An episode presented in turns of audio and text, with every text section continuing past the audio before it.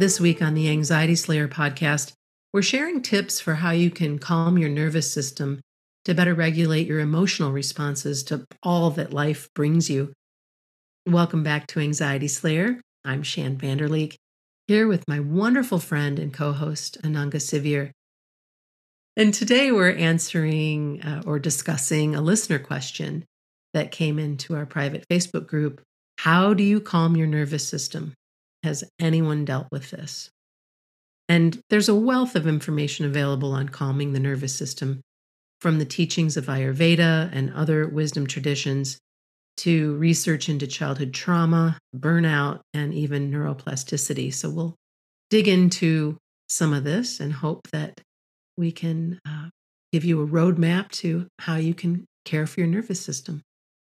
According to Ayurveda, how we care for our nervous system is very similar to how we care for anxiety. So, some of what we'll be sharing this week won't be new information, although we're going to look at it from a, a different angle.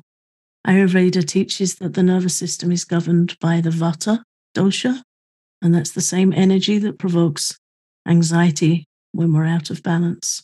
So, for new listeners, we're talking about Ayurveda, India's ancient science of life. And if you look through our archives, you'll find lots of information. And we're currently working on the finishing stages of our new course, Seven Keys to Calming Anxiety with Ayurveda, which explores this topic in depth with lessons on understanding your mind and body type, nutrition, and different practices to support the nervous system. And we're looking forward to releasing that very soon. The first stage in looking after our nervous system is in protecting it. And that means understanding what affects our nervous system negatively and protecting it from harm to identify and minimize sources of stress in your life as much as possible. So that really starts with looking and, and noticing. And some of the things that you want to look out for include overstimulation, whether that be from the news, social media, intense drama, anything that's happening on the screen. Also, lack of sleep and irregular sleeping habits. Stimulants, we talk about that a lot. Stimulants like caffeine. There's all of these energy drinks on the market that really can contribute to frying your nervous system. The other thing to note is that so much of what our diet consists of is highly processed. And if you can eliminate processed food to the best of your ability, it's going to make a big difference. The other piece would be suppressing or avoiding our emotions, just letting them simmer and sit and get stagnant something that can be human nature to suppress and say, I'm okay, or suck it up, or it's not okay for me to feel this way, or whatever that looks like for you, knowing that the suppression can really wreak havoc on your system. I have seen in so many cases the comparison and contrast between people who suppress and people who share. And and release. You can take up all the space you need, all the space that you need to feel what you feel and to express what needs to be expressed and to do so with as much love and care as possible. Yeah, this is something we're going to touch on again after the break. And I think it really is an extremely important point to be able to look at our emotions with honesty. And that's that's what we're going to come back around to. And to be open about them initially with ourselves and then um, to, if we need to, learn how to express them healthily. Mm-hmm. You know, there are many ways to express anger. It's there for a reason. It's an emotion for a reason. We can express it in a very healthy, assertive way, or we can have it fester and eventually blow up like a volcano, or it can result in destructive behaviors whether self destructive internally or externally. I heard a monk recently share monks get angry too. And I thought that was really cool transparency. Mm-hmm. But how they get angry is very different. So that that's the thing. There's a wealth of difference in how we express them. Sometimes we have to first of all learn permission to express and safety to express. And then we need to look at healthy expression, how these emotions have their place, and then to be able to put them down and move on. Dr. David Frawley teaches that if we don't healthily express anger, it affects our self esteem. We lose respect for ourselves, which I always thought was a very interesting point. He talks about that in Ayurveda and the mind.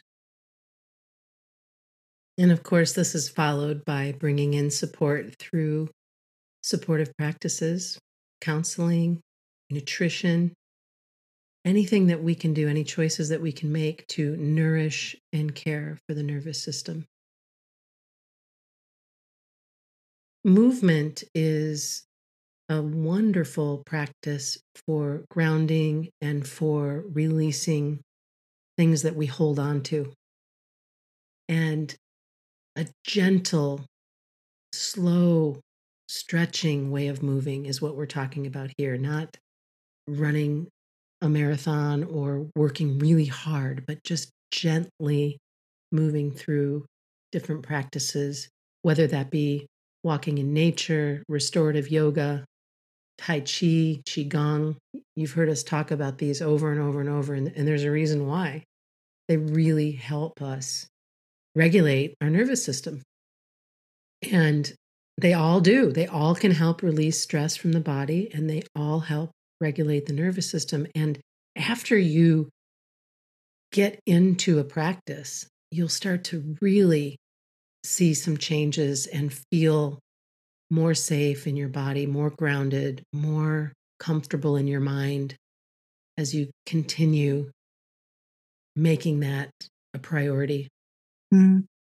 This probably sounds like repeat information for many listeners, and it is. It is repeated information, but it's very valid for calming and regulating our nervous system. It's especially important that we're not doing activity that is stress inducing, competitive, overly exerting.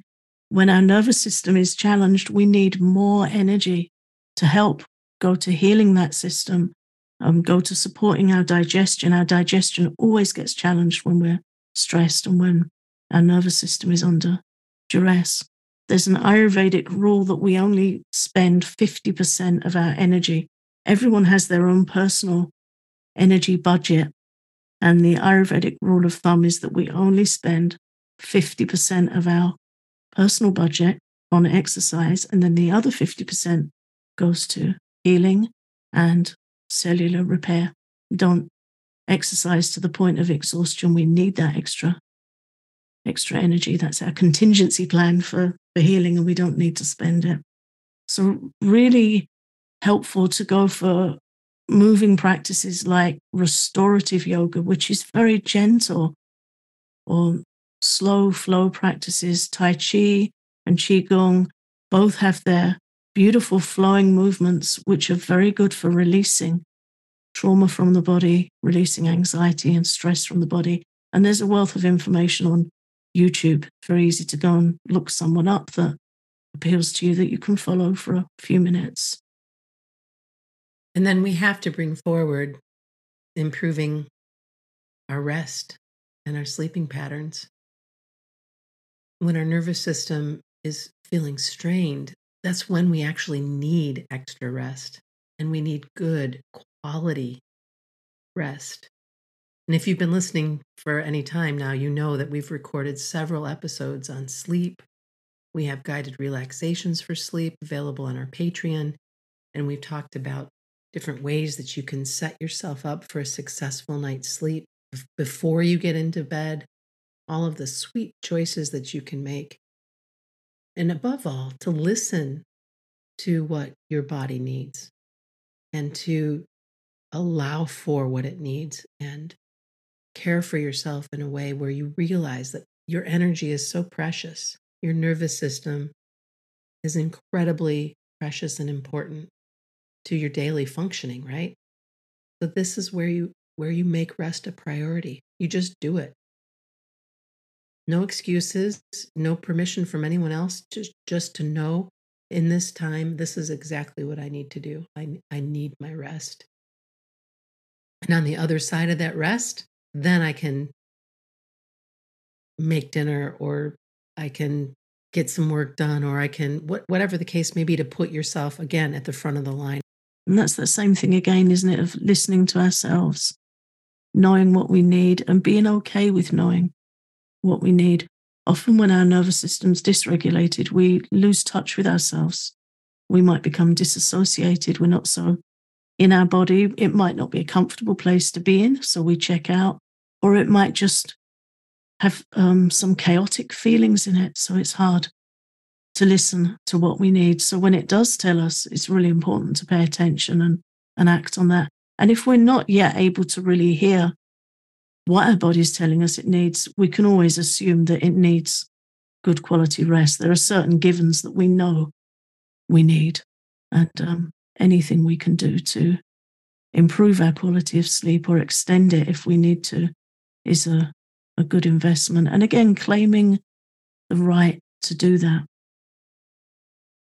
And depending on where you're living, if you're in the north, northern hemisphere and you're enjoying the summer right now, I invite you to get a blanket, get it right on the ground, somewhere safe and quiet, maybe under a big, beautiful tree, and just let your body be on the ground while you're resting.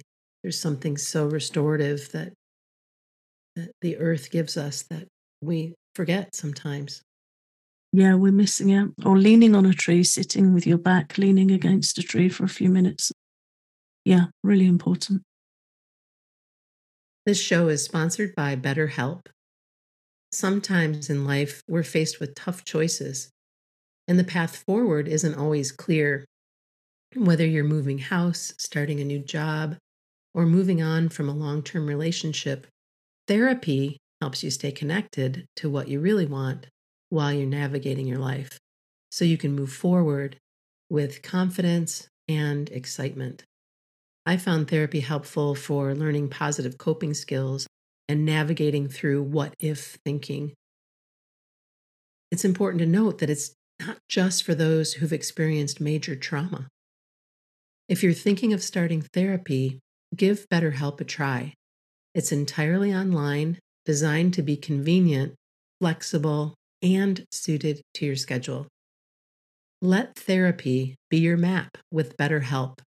Visit betterhelp.com slash slayer today to get 10% off your first month. That's betterhelp, H-E-L-P dot com slash slayer. Before the break, we were talking about the importance of improving your rest and, and resting your body. And now we'll move into emotional honesty and support, which we talked about a little bit uh, earlier, but we'll dig into a little bit deeper the importance of being able to speak your truth and to be supported while you do so. Yeah, being open to honest reflection and watching your mind to see what it persistently dredges up. Very often, we're so caught up in the experience of anxiety or stress that we're just pushing through the day, trying to get the things done that we need to get done. We can feel very overwhelmed. We can feel very mentally spread thin. And so we don't really notice these things that are coming up. We're just coexisting with them or pushing them aside, pushing through them. But we all have this programming in our mind, certain patterns of thought that persistently come around again and again. Normally, when we're quiet, that's when they come up, which is why it can be challenging for people living with anxiety to meditate, because as soon as we're quiet, the mind really makes itself heard. But that's a, a subject for other episodes. But when the mind's churning over negative thoughts and emotions again and again, it's stressing us, it's increasing stress. Those thoughts have their impact on the body.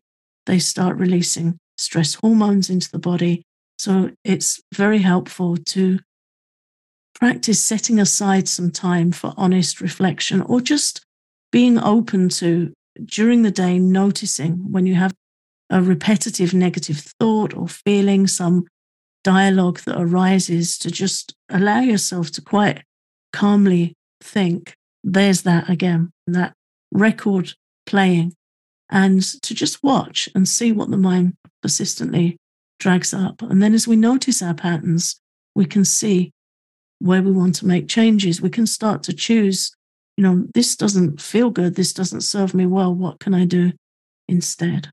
What can I think about instead?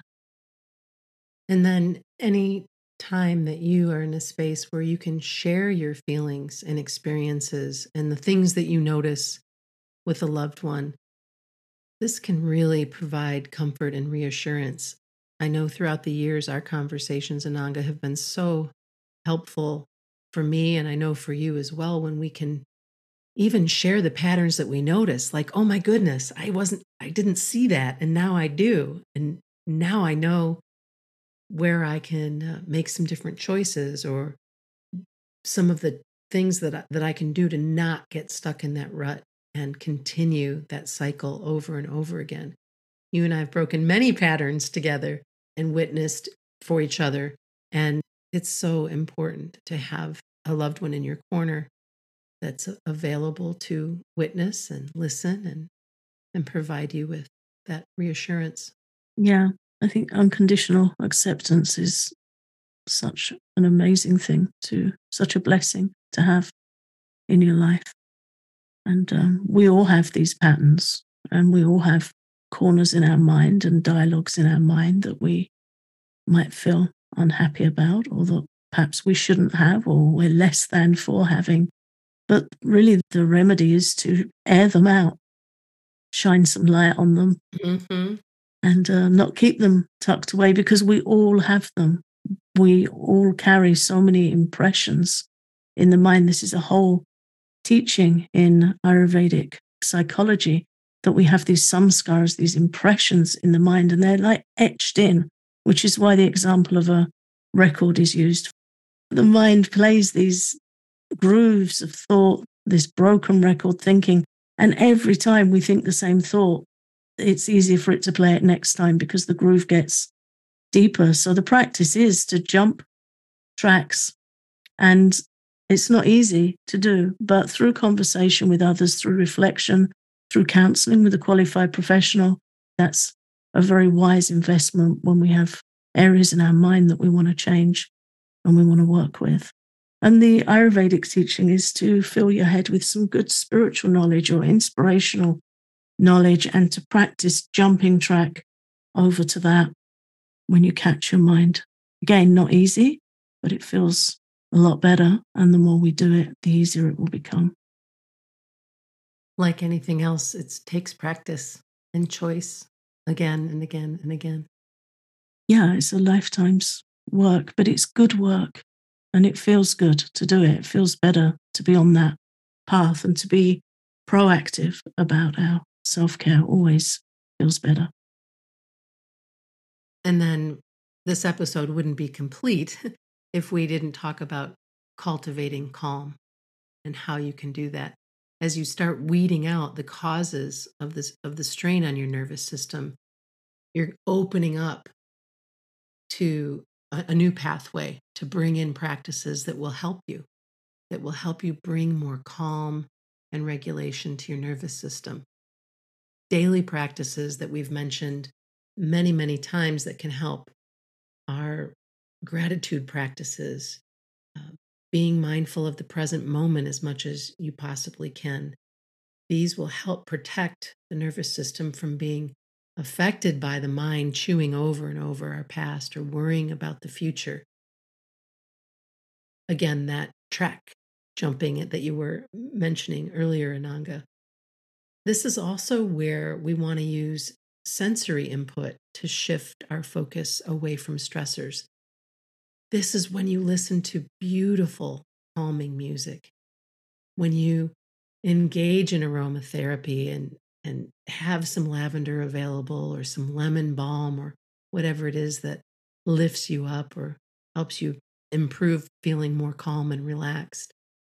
This is where deep breathing comes in. Just right now, take a nice deep breath in through your nose and exhale through your mouth. Even if you were to just stop and do that a few times a day, it would make a difference. And then also, a part of cultivating calm is practicing some form of meditation. And there are a couple that I'd like to bring forward.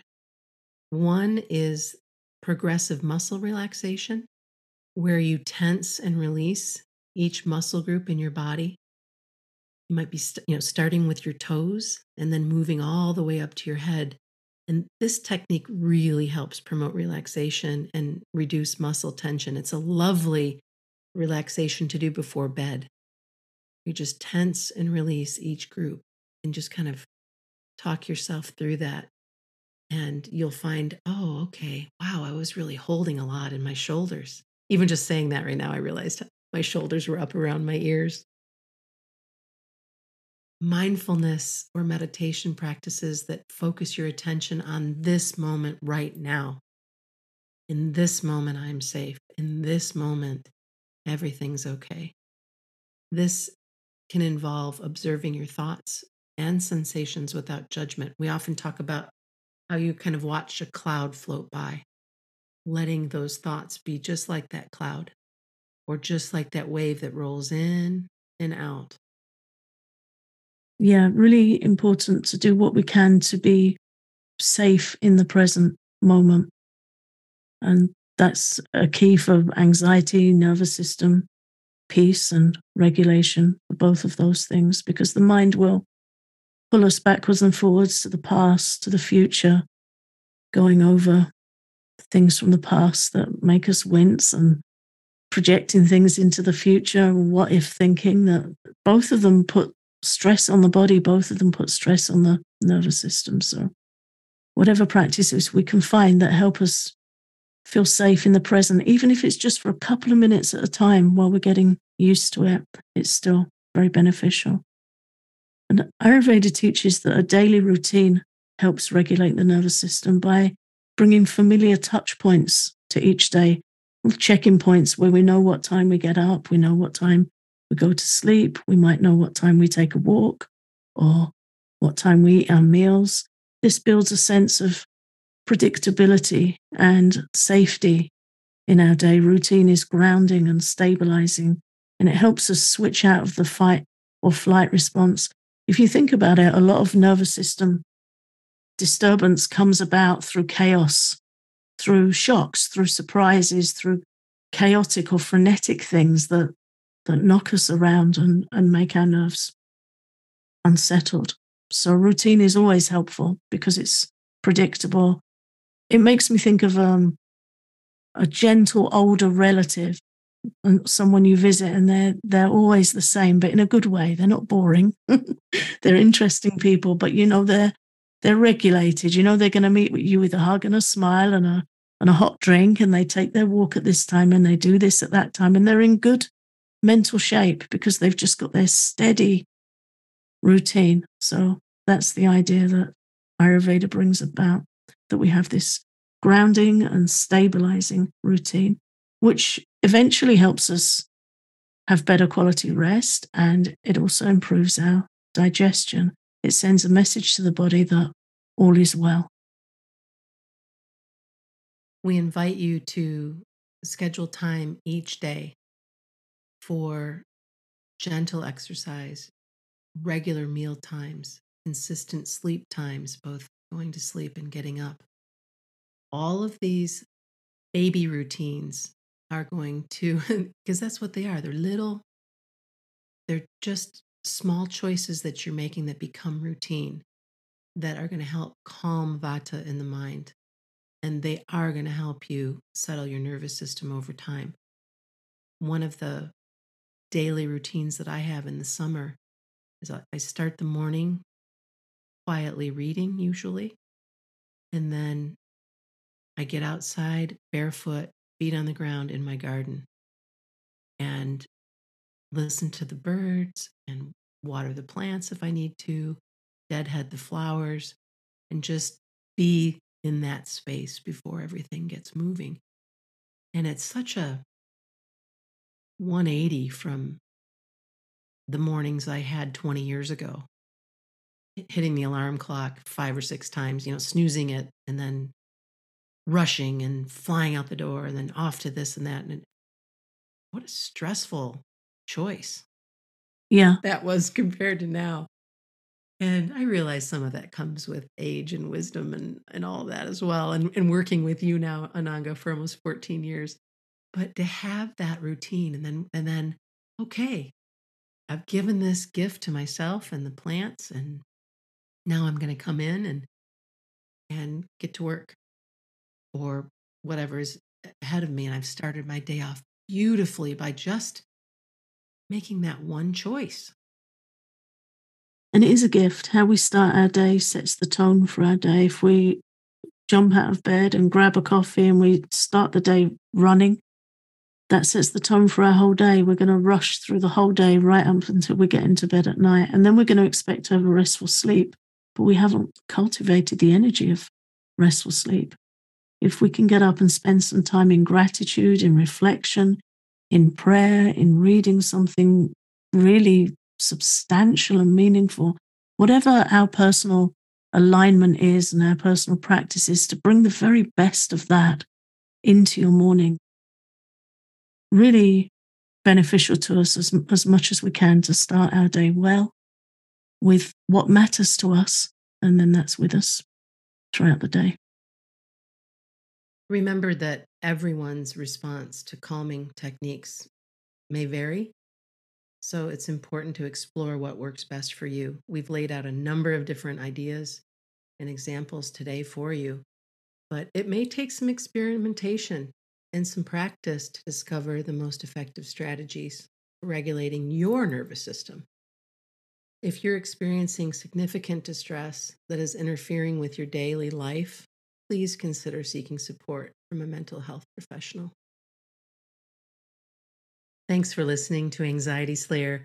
If you love our podcast, consider becoming a patron, and you'll get over 150 guided relaxations, tapping sessions, and Ayurvedic teachings for anxiety relief. You can visit patreon.com slash anxietyslayer to learn more.